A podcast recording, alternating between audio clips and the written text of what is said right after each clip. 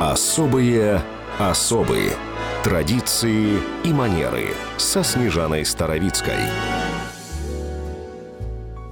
Английские аристократы не только не брезговали курами, но и относились к ним с определенным почтением. Показательна здесь позиция королевской семьи.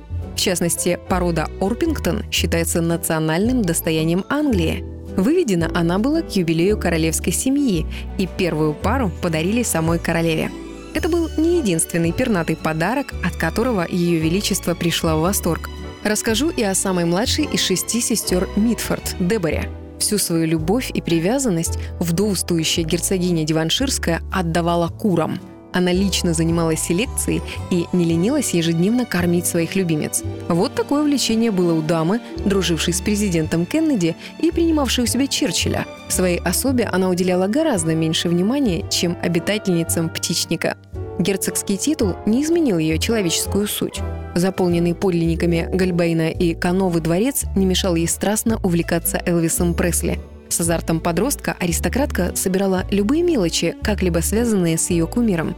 Знала наизусть все его песни, даже малоизвестные. А на восьмом десятке своей жизни освоила профессию писателя. Эксцентричная Дафна Гиннес приходится Деборе племянницей, а супермодель Стелла Теннант – внучкой.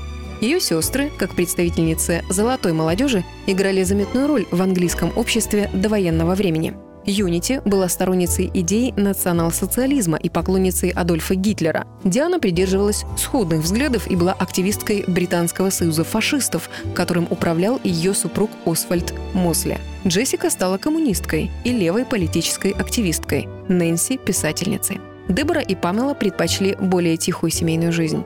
Их отец, Дэвид Митфорд, лорд Риздейл, так отзывался о своей семье. «Я нормальный, моя жена тоже нормальная, но дочери у нас какие-то чокнутые».